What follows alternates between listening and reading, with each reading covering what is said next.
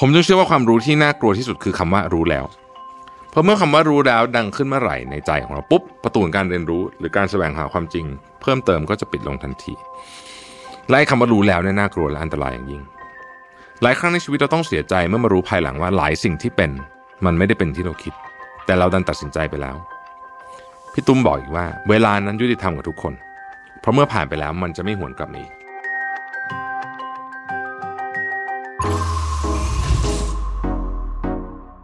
Mission to the Moon. Continue with your mission. สวัสดีครับยินดีต้อนรับเข้าสู่ Mission to the Moon Podcast นะครับ และตอนนี้เป็นตอนคุยกันเรื่องหนังสือประจำสัปดาห์ของเรานะฮะหนังสือที่จะคุยในวันนี้เนี่ยคือปิคืออาทิตย์เนี้ยผมรู้สึกเหนื่อยๆคือเครียดนะครับ ก็เลยอยากจะเอาหนังสือที่แบบอ่านแล้วมีความสุขนะฮะแล้วก็อาจจะเล่าแบบค่อนข้างจะใช้คำว่าอะไรเดีย informal มากๆนะหนังสือพี่ตุ้มนะครับ ให้ความสุขตามหาเรานะฮะผมก็จะเลือกบทที่ผมชอบชอบจริงๆชอบทุกบทแหละแต่ว่าเอาที่ชอบเป็นพิเศษแล้วกันนะครับมาชวนคุยกันนะครับ บทนี้พี่ตุ้มเขียนถึงหนังสือที่ชื่อว่าวิถีมันเดลานะครับวิถีมันเดลานี่เป็นหนังสือของริชาร์ดสเตงเกิลนะครับพี่ตุ้มบอกว่านี่เป็นหนึ่งในหนังสือในดวงใจเลยนะนะครับ ผู้เขียนเนี่ยเขาถามเนลสันมันเดลานะครับว่าเหตุที่มันเดลายกระดับการต่อสู้นะฮะ ไปสู่การใช้อาวุธนั้น เป็นเพราะเห็นว่าการต่อสู้อย่างสันติวิธี ไม่มีทางยุติการแบ่งแยกผิวได้ หรือมันเป็นหนทางเดียวในการปกป้องพรรค ANC ไม่ให้แตกเป็นเสียงๆคำตอบของแมเดล่าเนี่ยไม่ใช่ทางใดทางหนึ่งนะครับ แต่เป็นทั้งสองอย่างไม่ได้เลยนะครับ ทุกเรื่องราวที่เกิดขึ้นบนโลกนี้ไม่จำเป็นจะต้องมีสาเหตุเดียวนะครับหนึ่งคำถามไม่จำเป็นต้องมีหนึ่งคำตอบ การแก้ปัญหาก็เช่นกัน ไม่จำเป็นต้องมีวิธีการแก้ที่ถูกเพียงวิธีเดียว แมนเดลาเคยเล่านิทานให้สเตนโกฟังนะบอกว่า มีเด็กหนุ่มชาวทอยชาเดินทางจากหมู่บ้านเล็กนะครับเพื่อไปหาภรรยา เขาใช้เวลายาวนานหลายปีนะครับ เพื่อเดินทางไปทั่วโลก เพื่อค้นหาหญิงสาวที่สมบูรณ์แบบแต่ก็ไม่พบ ในที่สุดก็ตัดสินใจเดินทางกลับหมู่บ้าน ระหว่างทางเขาพบกับผู้หญิงคนหนึ่งนะครับแล้วรู้สึกว่าเธอคนนี้คือหญิงสาวที่ตามหามานานนะครับ เขาก็บอกว่าฉันพบกับภรรยาของฉันแล้วนะฮะผู้หญิงคนนั้นอาศัยจากกระท่อมห่างจากกระท่อมของเขาไม่กี่หลัง นิทานจบลงแค่นี้นะครับพี่ตุ้มมาเขียนในหนังสือว่างงไหมนะฮะซึ่งริชาร์ดสเตงเกิลก็บอกว่างงนะฮะเขาถามว่านิทานเรื่องนี้มันสอนอะไรนะฮะแมนเดลาบอกว่านิทานนี้สอนรู้ว่าคุณไม่จำเป็นจะต้องเดินทางแสนไกลเพื่อค้นหาสิ่งที่ต้องการ เพราะว่ามันอยู่ต่อหน้าคุณ หรือบางทีคุณต้องมีประสบการณ์และความรู้อันกว้างไกลซะก่อน เพื่อจะสามารถรับรู้คุณค่าของสิ่งที่อยู่ใกล้ตัวและคุ้นเคยกับเราเองมากที่สุด เขาถามแบบเดิมก็คือว่าให้เลือกอย่างใดอย่างหนึ่งนะครับนึกออกไหมใช่ไหมครับว่าแมนเดลาตอบว่าอะไรนะครับแมนเดลาก็ตอบว่าแปลได้หลายอย่างนะครับอาจจะถูกทั้งสองอย่างก็ได้ เพราะโลกนี้ไม่มีคำตอบเดียว บทเนี้ยสั้นๆสามหน้าเอง แต่ผมว่าลึกซึ้งมาก ลึกซึ้งตรงตรงประโยคนี้บอกว่าบางทีเนี่ยนะคุณไม่จำเป็นต้องเดินทางไกลเพื่อค้นหาสิ่งที่ต้องการเพราะมันอาจจะอยู่ข้างหน้าคุณอยู่แล้ว หรือคุณอาจจะจำเป็นจะต้องเดินทางไกลสักก่อน เพื่อให้รับรู้ว่า อ๋อ สิ่งที่มีคุณค่าที่สุดเนี่ยอยู่ใกล้คุณแค่นี้เองนะฮะอีกบทหนึ่งต่อกันนะครับพี่ตุ้มบอกว่าพี่ตุ้มนั่งคุยกับผู้บริหารสองคน คนหนึ่งเป็นผู้บริหารบริษัทก่อสร้างขนาดกลางมีลูกน้องเยอะ เป็นคนลงรายละเอียดเยอะนะครับ แล้วก็เจ้ารม อีกคนหนึ่งเป็นผู้อาวุโสในวงนะที่สุดในวงนะครับ ชื่อว่าพี่ประสานนะ เคยคุมโรงงานผลิตรองเท้ายักษ์ใหญ่ของเมืองไทย ก็มีประสบการณ์คุมลูกน้องจำนวนมาก ใจเย็นมากประสบการณ์ ผู้บริหารคนแรกขอคำปรึกษาเรื่องลูกน้องเขารู้สึกว่าลูกน้องไม่รอบคอบทำงานไม่ได้ดั่งใจ เป็นเหตุผลที่เขาไม่ยอมปล่อยงาน ต้องดูทุกอย่างอย่างละเอียดทำให้ขยายงานออกไปไม่ได้ เขาก็เลยถามว่าทำไงดี พี่ประสานไม่ได้ตอบตรงๆ แต่ยกตัวอย่างว่าการทำงานเหมือนเดินขึ้นบันได ตอนอยู่ที่ขั้นที่หนึ่งเนี่ยนะครับเขาจะเห็นเหรียญที่วางอยู่บนพื้นอย่างชัดเจนนะครับ เห็นแม้กระทั่งลายเซ็นของรัฐมนตรีกระทรวงการคลัง คือหมายถึงว่าบนเหรียญนะมันจะมีลายเซ็นรัฐมนตรีใช่ไหมอยู่ ไม่เชื่อลองให้เพื่อนยืนที่บันไดขั้นแรกแล้วมองเหรียญดูนะครับถามว่าเห็นลายเซ็นไหม ใครบอกว่าไม่เห็นเราเฉยๆอย่าไปว่าเขา แต่ถ้าเพื่อนคนไหนบอกว่าเห็นให้ตะโกนใส่หน้าเลยว่าโกหกนะฮะเหรียญไม่ใช่แบงค์นะครับไม่มีลายเซ็นรัฐมนตรีนะฮะนี่เป็นข้อเฉลย พี่ประสานบอกว่าตอนอยู่บันไดขั้นที่หนึ่งจะเห็นเหรียญชัดเจน แต่ไม่มีลายเซ็นนะครับ พอ ก้าวเข้าสู่ขั้นที่สองเนี่ยเราจะเห็นเหรียญแต่รู้ว่าเป็นแค่หัวหรือก้อยนะครับรายละเอียดจะเริ่มเบลอละขั้นที่สามเห็นว่าเป็นแค่เหรียญแล้วเริ่มอาจจะไม่รู้แล้วว่าเห็นว่าเป็นหัวหรือก้อยนะครับ อันนี้ขึ้นอยู่กับสายตาด้วยนะผมแถมให้ ยิ่งสูงขึ้นเรื่อยๆเนี่ยเหรียญมันก็จะกลายเป็นจุดดำๆนะฮะแต่สิ่งใหม่เมื่อเราขึ้นไปขั้นบันไดสูงๆเราจะเริ่มเห็นว่านอกกำแพงมีอะไร มองโลกได้ไกลขึ้นกว้างขึ้นนะครับเป็นวิธีการสอนน้องของพี่ประสานว่าหากเราทำงานใหญ่ขึ้นก้าวสู่ตำแหน่งที่สูงขึ้น รายละเอียดต้องน้อยลง ไม่มีทางที่เราจะเห็นรายละเอียดของเหรียญในขนาดอยู่ที่สูง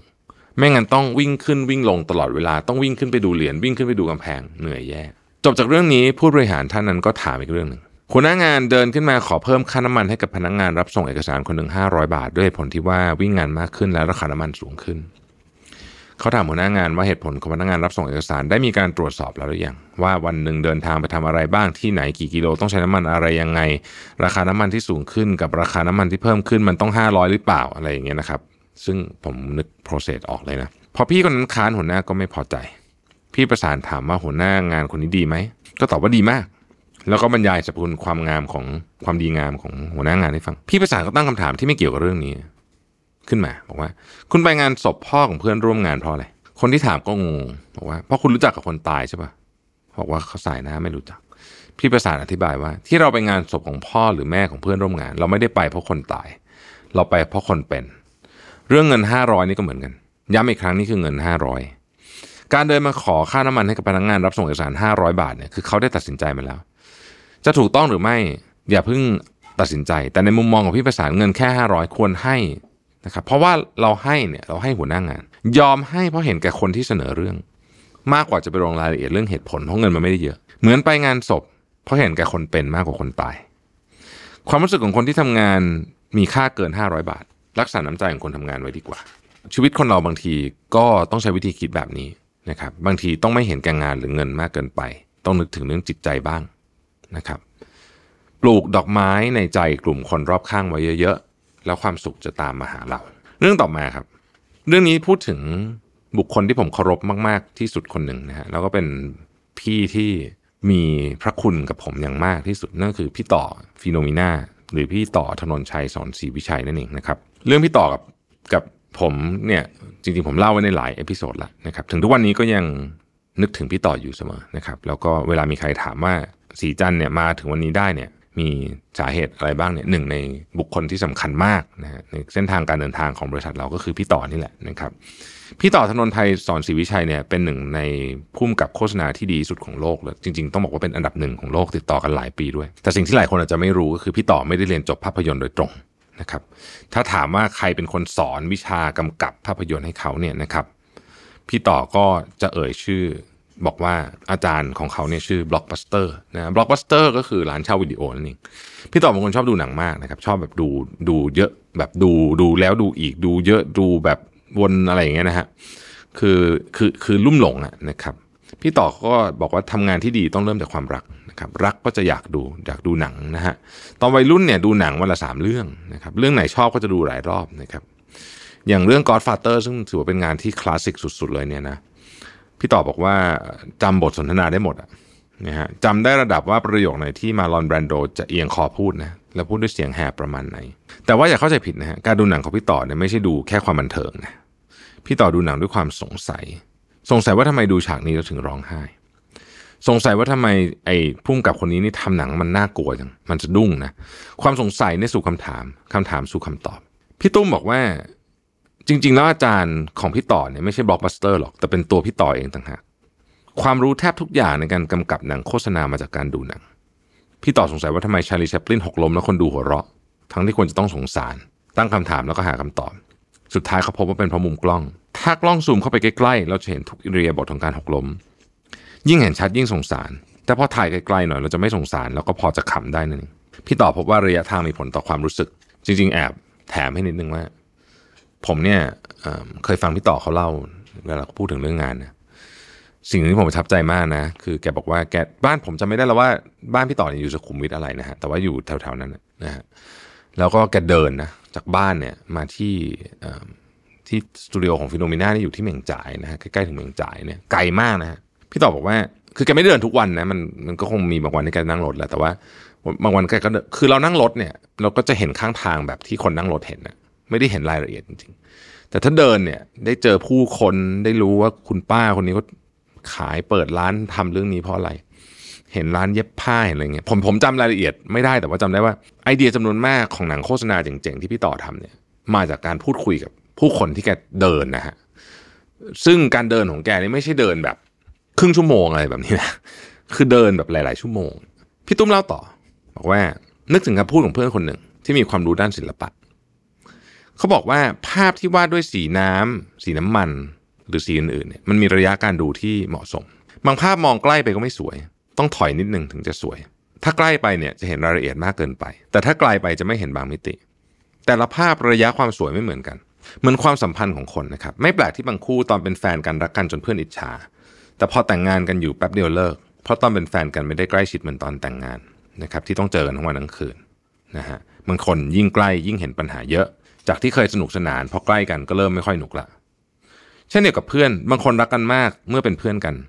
พอเริ่มทำธุรกิจด้วยกันนะครับ จากปัญหาของแต่ละคนก็กลายเป็นปัญหาร่วมกัน ยิ่งมีเงินทองเข้ามาก็ยิ่งยิ่งเป็นของบาดใจ เราเห็นเพื่อนทะเลาะกันเพราะเริ่มธุรกิจเยอะมากมากแล้ว ทุกคนมีตำแหน่งที่เหมาะสมสำหรับตัวเอง บางคนเหมาะกับอยู่กลางสปอตไลท์บางคนเหมาะกับอยู่เบื้องหลัง ความสัมพันธ์ของแต่ละคนก็เช่นกัน ต้องมีระยะที่เหมาะสม บางคนอยู่ใกล้กันได้ บางคู่ต้องห่างกันพอสมควร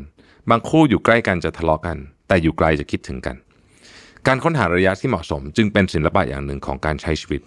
เพราะระยะห่างมีผลต่อความรู้สึกนะครับ อีกบทหนึ่งชื่อว่าแผล พี่ตุ้มพูดถึงทาคารุเทสเกะสถาปนิกชาวญี่ปุ่นผู้ออกแบบโรงเรียนอนุบาลแห่งหนึ่ง ในกรุงโตเกียวนะครับ ที่ผมเชื่อว่าหลายท่านเคยเห็น นะฮะถูกสร้างขึ้นในปี 2550 นะครับเขาขึ้นพูดในเวที TED Talk ไอเดียของเขาน่าสนใจและท้าทายมาก โรงเรียนเนี่ยเป็นทรงกลมนะฮะให้นึกถึงโดนัทเนาะนะฮะมีสองชั้น แล้วก็มีพื้นที่ว่างอยู่ตรงกลางทาคารุอธิบายว่าเด็กวัยเนี้ยชอบวิ่งเป็นวงกลม คนเป็นพ่อเป็นแม่เข้าใจดีนะครับเพราะว่าลูกชอบวิ่งรอบตัวแม่วิ่งรอบโต๊ะวิ่งรอบอะไรสักอย่างหนึ่งนะครับบางทีก็จับมือเพื่อนแล้วหมุนตัวไปเรื่อยๆ พอลมก็หัวเราะนะครับ ถ้าเป็นผู้ใหญ่ไปวิ่งตามก็อาจจะไม่ไหวนะครับเพราะจะปวดหัวเอา ผู้ใหญ่ก็จะงงว่าเอ๊ะมันสนุกตรงไหนนะฮะแล้วก็เด็กๆก็ไม่ค่อยเวียนหัวด้วยนะครับลองเป็นผู้ใหญ่ไปวิ่งแบบนี้ก็คิดว่าน่าจะลมแน่นอนเพราะว่าเวียนหัวนะฮะทาคารุก็ออกแบบโรงเรียนตามความชอบของเด็กอนุบาลโรงเรียนอนุบาลนี้จึงมีรูปเป็นวงกลมนะครับเด็กก็วิ่งเล่นกันได้อย่างสนุกสนาน นักเรียนโรงเรียนนี้แข็งแรงมากนะฮะเพราะอัตราการวิ่งเฉลี่ยต่อวันเนี่ยสูงมากประมาณ 4 กิโลเมตรนะครับคิดเล่นๆว่าถ้าโรงเรียนนี้ขยายไปถึงระดับมัธยมเนี่ย ก็เรียกว่าเป็นการซ้อมวิ่งมาราธอนได้เลย แนวคิดที่ 2 คือการออกแบบให้โรงเรียนนี้ปราศจากขอบเขตและการควบคุมนะครับโดยปกติโรงเรียนทั่วไปเนี่ยจะแบ่งเป็นห้องๆใช่ไหมมีผนังกั้นอย่างชัดเจนอะไรแบบนี้นะครับห้องนั้นเป็นห้องทำอะไรเป็นฟังก์ชันก็ว่ากัน แต่ทาคารุเขาไม่เห็นด้วยการปิดกั้นนะครับห้องเรียนของเขาจะเปิดกว้าง ไม่มีฝาผนังแยกกันระหว่างพื้นที่ในอาคารกับพื้นที่กลางแจ้งเหตุผลนะครับครูใหญ่และทาคารุเชื่อว่านะฮะมนุษย์เนี่ยถูกสร้างมาให้ทนแดดทนน้ำ เราสามารถเล่นสกีปีนเขาในอุณหภูมิติดลบได้นะครับไปโต้คลื่นกลางแดดทั้งวันทั้งที่ตัวเปียกก็ได้นะครับถ้าผู้ใหญ่ทำได้ทำไมเด็กจะทำไม่ได้ เป็นไอเดียที่ท้าทายมากนะครับเพราะว่าพ่อแม่ก็มีแนวนิดแนวคิดที่แบบเฮ้ยจะต้องทนุถนอมลูกให้จะให้มาเจอแดดเจอฝนอะไรเข้าที่ร่มเดี๋ยวลูกจะไม่สบายนะครับ ซึ่งจริง ๆ เนี่ยจะว่าไปแล้วเนี่ยนะครับ ในอดีตก่อนที่เราจะมีวิวัฒนาการเหล่านี้เนี่ย เด็กๆ ลูกๆก็วิ่งเล่นกันในแดด เจอฝนแล้วก็กลับมาที่พื้นที่ร่มอะไรอย่างนี้แหละนะครับ ถ้าเราดูเนี่ยนะฮะคนที่อยู่แต่ในห้องแอร์เนาะเด็กเนี่ย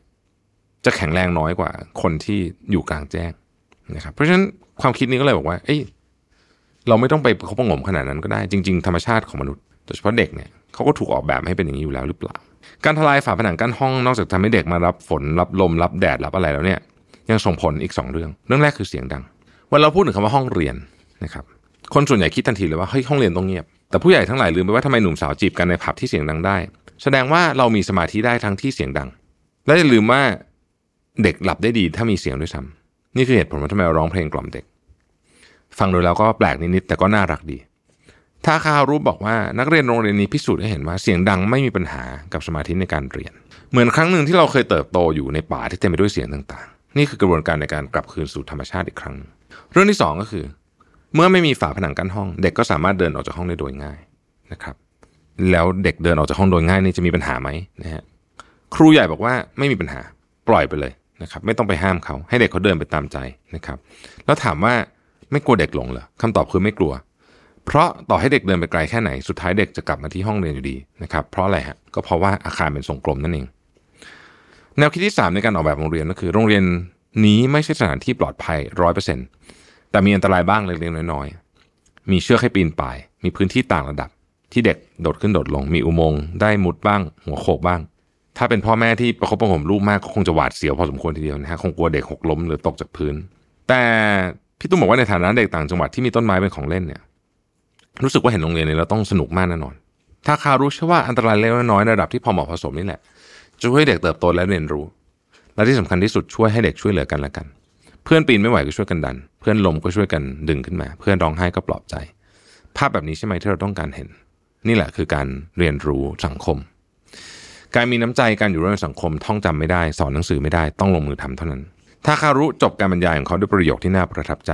เขาบอกว่าประเด็นสำคัญสำหรับผมคือ อย่าควบคุมพวกเขา อย่าปกป้องพวกเขาเกินไป พวกเขาจำเป็นต้องสะดุดล้มลงเพื่อให้ได้บาดแผลบ้าง นั่นแหละจะทำให้พวกเขาเรียนรู้วิธีการใช้ชีวิตอยู่บนโลกใบนี้ แผลในชีวิตนั้นพี่ตุ้มบอกนะฮะแม้เจ็บปวดในครั้งแรก แต่ทำให้เราเรียนรู้และเติบโตอย่างแข็งแรงตลอดไป พี่ตุ้มเล่าอีกเรื่องหนึ่ง ผมชอบมากเหมือนกัน พี่ตุ้มเล่าถึงการบรรยายครั้งหนึ่งแกไปฟังบรรยายครั้งหนึ่งนะวิทยากรก็ยื่นแก้วกาแฟให้กับผู้ฟังคนแรก เขาก็รับ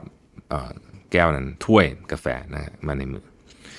ส่วนคนที่สองวิทยากรก็ยื่นเหมือนกันถ้วยเหมือนกันนะฮะเขารับถ้วยกาแฟด้วยการจับหู นะครับคนสองคนรับถ้วยกาแฟถ้วยเดียวกันนะด้วยวิธีการที่แตกต่างกันออกไป ฟังดูเป็นปริศนาธรรมเลย เหตุผลก็คือผู้ฟังคนแรกเนี่ยวิทยากรจับหูแก้วแล้วส่งถ้วยกาแฟให้เขานะครับสิ่งที่เขาเห็นคือส่วนของถ้วยที่ไม่มีหูจับ เขาก็จะเป็นจะต้องกางมือเพื่อรับมันออกมา ในขณะที่คนที่สองวิทยากรส่งด้านที่มีหูให้นะครับพอเห็นหูปุ๊บนะฮะธรรมชาติเราก็รับด้วยการจับที่หูกาแฟ วิทยากรท่านนั้นก็สรุปว่าคนเราจะตอบสนองตามสิ่งที่เราเห็น เราเห็นกาแฟที่มีที่จับหูถ้วยเราก็จับ กาแฟที่ไม่มีเราก็จะเอามือไปไปรับถ้วยมานะครับ เรามองเห็นโลกยังไงเราตอบสนองอย่างนั้นคำถามคือสิ่งที่เราเห็นคิดรู้สึกนั้นเป็นความจริงหรือไม่ ขนาดถ้วยกาแฟที่ดูเหมือนไม่มีอะไรยังมีหลายมุมมองเลยนะฮะคนก็เช่นกัน สิ่งที่เรามองเห็นและมองไม่เห็นเนี่ย มันอาจจะใช่สิ่งที่ไม่จริงหรือจริงก็ได้ ในโลกนี้มีหลายสิ่งหลายอย่างที่เราไม่รู้ แต่เราชอบคิดว่าเรารู้นะครับความผิดพลาดในชีวิตของเราก็คือการตัดสินใจหรือตัดสินคนด้วยความคิดที่ว่าเรารู้ทั้งที่เราไม่รู้ ไม่ว่าจะเป็นเรื่องความรักเพื่อนการทำงาน เราเสียเพื่อนเสียแฟนหรือเสียลูกน้องไปกี่คนแล้วในชีวิต เพียงเพราะเราคิดว่าเรารู้ทั้งที่เราไม่รู้จริง บทนี้ลึกซึ้งมากนะผมคิดว่าเป็นบทเรียนสำคัญมากสำหรับท่านที่ฟังอยู่และตัวผมเองด้วย ผมจึงเชื่อว่าความรู้ที่น่ากลัวที่สุดคือคำว่ารู้แล้ว เพราะเมื่อคำว่ารู้แล้วดังขึ้นเมื่อไหร่ในใจของเราปุ๊บประตูการเรียนรู้ หรือการแสวงหาความจริง เพิ่มเติมก็จะปิดลงทันทีและไอ้คำว่ารู้แล้วเนี่ยน่ากลัวและอันตรายอย่างยิ่ง หลายครั้งในชีวิตเราต้องเสียใจเมื่อมารู้ภายหลังว่าหลายสิ่งที่เป็น มันไม่ได้เป็นที่เราคิด แต่เราดันตัดสินใจไปแล้วพี่ตุ้มบอกอีกว่า เวลานั้นยุติธรรมกับทุกคน เพราะเมื่อผ่านไปแล้วมันจะไม่หวนกลับมาอีกและทุกครั้งที่เรารู้ว่าผิดพลาด สิ่งหนึ่งที่คนพบก็คือ ครั้งนั้นเรามองปัญหาไม่ครบ มีบางสิ่งบางอย่างที่เราไม่ได้นึกถึง มีบางอย่างที่เราไม่รู้จริง แต่เราคิดว่ารู้คำว่าอาจจะเป็นอย่างนั้นก็ได้ ไม่ได้อยู่ในความคิดของเราในตอนนั้นเลย แปลกไหมครับว่าจินตนาการสำหรับสิ่งที่เราไม่รู้ล้วนเป็นไปในเชิงลบเกือบทั้งสิ้น สิ่งที่เราไม่รู้นั้นเหมือนกับความมืด ทุกครั้งที่เราเดินไปในความมืด จินตนาการสำหรับเส้นทางข้างหน้ามักน่ากลัวเสมอ เราไม่รู้เราไม่เห็น แต่เราไม่เคยคิดในทางบวก ไม่เคยคิดว่าอีกแป๊บเดียว ไฟฟ้าก็จะมาแล้ว แสงสว่างก็จะมาเยือน เราไม่ค่อยให้โอกาสกับสิ่งที่เราไม่รู้เลย เราเอาอีกสักหนึ่งบทสำคัญก่อนจริงๆหนังสือเล่มนี้ดีมากนะฮะอยากทุกคนไปอ่าน บทนี้ชื่อว่าคำถามบอกทิศพี่ตุ้มบอกว่า ความเชื่อของพี่ตุ้มเนี่ยคือคำถามสำคัญกว่าคำตอบ เป็นความเชื่อที่มีมานานแล้วคำถามเป็นเครื่องมือสำคัญของชีวิต เพราะว่าคำถามเนี่ยจะบอกทิศส่วนคำตอบเนี่ยจะบอกทาง ชีวิตของเราจะดำเนินไปอย่างไรเนี่ย ขึ้นอยู่กับการตั้งคำถาม การตั้งคำถามเราจะบอกทิศที่จะไป ส่วนคำตอบจะบอกให้รู้ว่าเลือกทางอย่างไรแบบไหน ในชีวิตของเราไม่มีใครกำหนดโจทย์ให้เราตอบเหมือนสมัยเรียน เราต้องตั้งคำถามเอง และตอบคำถามเองนะครับมุมมองของคำถามจึงเป็นเรื่องสำคัญ สมมุติว่าเรามีปัญหาขัดแย้งกับเพื่อนร่วมงาน เราตั้งคำถามว่าเพื่อนผิดตรงไหน อันนี้ชี้นิ้วไปที่คนอื่น หรือตั้งคำถามใหม่ เราผิดตรงไหน อันนี้ชี้นิ้วมาที่ตัวเอง แต่ถ้าคุณทะเลาะกับแฟน บางคนตั้งคำถามว่าจะเลิกเขาดีหรือไม่คำถามแบบนี้มีทางเลือกสองทางคือหนึ่งจะเลิกสองไม่เลิก แต่หากเราตั้งคำถามใหม่ว่าจะทำอย่างไร จึงจะทะเลาะกันน้อยลง ทิศทางของคำถามจะทำให้ทิศของคำตอบเปลี่ยนไป ไม่มีคำว่าเลิกกันในคำตอบนี้ มีแต่จะอยู่ข้างกันต่อไป แต่ว่าจะหาทางทะเลาะกันให้น้อยลง มุมมองของคำถามจะกำหนดทางของคำตอบ ดังนั้นเมื่อเกิดปัญหาต้องคิดดีๆว่าเราจะตั้งคำถามอย่างไร เพราะคำถามที่ถูกต้องจะนำมาซึ่งคำตอบที่ถูกต้อง และคำถามจะเป็นตัวบอกทิศว่าเรามีวิธีคิดอย่างไรกับเรื่องนั้นคำถามที่ดีจะนำไปสู่คำตอบที่ดี ชีวิตของเราจะเป็นอย่างไรจะทุกข์จะสุขขึ้นอยู่กับคำถามของชีวิตนะฮะเอาอีกสักหนึ่งบทแล้วกันปิดท้ายนะฮะต้นไม้ใหญ่นะครับ พี่อูดดรอัญชลิน พันนิพานะครับเจ้าของบริษัท TQM ยักษ์ใหญ่ในวงการประกันนะครับ ซึ่งก็ทุกท่านน่าจะคุ้นเคยกับ TQM เป็นอย่างดีนะครับเล่าให้ฟังเกี่ยวกับเรื่องของงานศพของคุณเฉลียวอยู่วิทยา งานนี้จัดขึ้นที่วัดเครือวันวรวิหารนะครับ วัดเล็กๆใกล้ที่ทำงาน งานศพของมหาเศรษฐีแสนล้านที่สุดแสนจะเรียบง่ายนะครับ เป็นที่รู้กันนะครับ ในวงการว่าคุณเฉลียวเนี่ยเป็นคนที่ใช้ชีวิตสมถะมากทั้งนั้นที่ร่ำรวยมหาศาลนะครับ ตอนมีชีวิตอยู่เนี่ยท่านก็ใส่เสื้อผ้าง่ายๆนะครับ ไม่ใช่ของแพงไม่ออกงานนะครับ ความสุขของท่านอยู่กับการทำงานอยู่ที่โรงงาน จนถึงวันสุดท้ายของชีวิตเนี่ยนะครับ ภาพความเรียบง่ายของคุณเฉลียวก็ได้ปรากฏให้สาธารณชนได้รับรู้นะครับคุณเฉลียวสั่งเสียลูกๆไว้ว่าให้จัดงานศพแบบเรียบง่าย รบกวนคนให้น้อยที่สุดนะครับ ตอนแรกจะจัดงานศพเพียงแค่ 3 วันเท่านั้น แต่ว่าหุ้นส่วนใหญ่ที่ต่างประเทศเนี่ยเดินทางกันมาไม่ทันนะครับ จึงต้องขยายเวลาเป็น 7 วันนะครับ คุณเฉลียวบอกลูกหลานให้เป็นเจ้าภาพเพียงคนเดียวนะไม่รับเจ้าภาพร่วม จัดงานก็จัดที่วัดใกล้ที่ทำงานนะครับ พนักงานจะได้เดินทางไปสะดวก เงินที่แขกช่วยงานศพทั้งหมดบริจาคให้กับวัด พี่อู๊ดเล่าว่า ไปงานศพผู้ใหญ่มาหลายครั้งนะฮะส่วนใหญ่จะเจอปัญหาหาที่นั่งไม่ได้ หรือต้องไปนั่งกับคนที่ไม่คุ้นเคย ครั้งหนึ่งเคยไปงานศพของคุณแม่ของนายแบงค์พอไปถึงกลับไม่มีที่นั่งแขกต้องยืนรอนะครับจนเจ้าภาพต้องประกาศผ่านทำไมโครโฟนให้พนักงานของบริษัทสละที่นั่งให้แขกด้วย แต่งานนี้ลูกหลานอยู่วิทยาทั้งหมดยืนอยู่รอรับแขกเอ่อหน้างาน แขกของใครมาก็จะเดินมารับแล้วก็พาไปนั่งในกลุ่มของคนที่คุ้นเคย จากนั้นก็เดินกลับไปรับแขกต่อ แต่ที่ประทับใจที่สุดคือการดูแลคนขับรถนะครับจะมีเจ้าหน้าที่ของกระทิงแดงเดินมาถามคนขับรถว่ามางานนี้หรือเปล่าครับจากนั้นจะทีทางไปที่จอดรถนะครับ แล้วก็ยื่นกล่องอาหารว่างของ S&P พร้อมกับน้ำดื่มให้คนขับรถพร้อมของที่ระลึก งานศพนั้นจัดช่วงเย็นนะครับบางทีคนขับรถอาจจะหิว ยิ่งงานใหญ่คนเยอะหาของกินยิ่งยาก การเตรียมอาหารว่างให้คนตัวเล็กนะครับก็แสดงให้เห็นถึงความใส่ใจของเจ้าภาพ ผู้ใหญ่หลายคนเคารพเราเคารพเพราะเรื่องเล็ก ๆ แบบนี้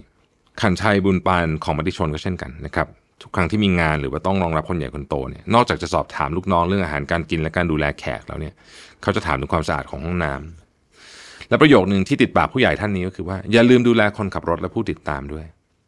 บางครั้งความยิ่งใหญ่ของคนเราเนี่ยที่อยู่ในใจคนไม่ใช่ขนาดของอาณาจักรธุรกิจ ไม่ใช่ความร่ำรวย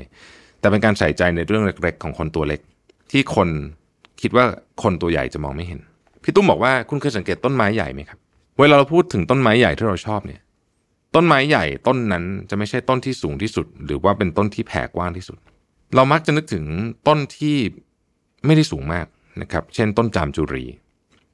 นะครับทว่าแผ่มันอาจจะไม่ได้สูงมากไม่ได้ใหญ่มาก แต่ว่าแผ่ร่มเงาให้กับผู้คนที่เดินผ่านไปผ่านมา ไม่เลือกว่าจะเป็นใคร ไม่ดูชื่อ ไม่ดูนามสกุลไม่ดูฐานะใครผ่านมาก็ฝากความร่มเย็นให้กับทุกคน สิ่งที่เราจดจำเกี่ยวกับต้นไม้ใหญ่จึงไม่ใช่ความสูง แต่เป็นความกว้างคงเหมือนกับคน ช่วงหนุ่มสาวเราอาจจะคิดเหยียดกายให้สูงสุด แต่เมื่อเวลาผ่านไป เราต้องรู้จักแผ่กิ่งก้าน เพื่อให้ร่มเงาแก่คนอื่น เพื่อให้คนจดจำ ในวันที่ร่วงโรย นี่คือให้ความสุขตามหาเราแล้วผมคิดว่าในช่วงเวลาแบบนี้เนี่ยนะครับไม่มีหนังสือเล่มไหนที่เหมาะสมกับการอ่านแล้ว มีรอยยิ้มเล็ก ๆ ที่มุมปากได้เท่าหนังสือเล่มนี้แล้วขอบคุณพี่ตุ้มนะครับสำหรับหนังสือดีๆ แบบนี้นะครับและขอบคุณทุกท่านที่ติดตาม Mission to the Moon นะครับแล้วพบกันใหม่พรุ่งนี้ สวัสดีครับ สมัครสมาชิก Mission Club YouTube Membership นะครับ ราคาเริ่มต้นเพียง 50 บาท มีสิทธิพิเศษมากมาย เฉพาะสมาชิกเท่านั้น กดสมัครอ่านรายละเอียดได้ใต้คลิปเลยนะครับ ขอบคุณครับ Mission to the Moon. Continue with your mission.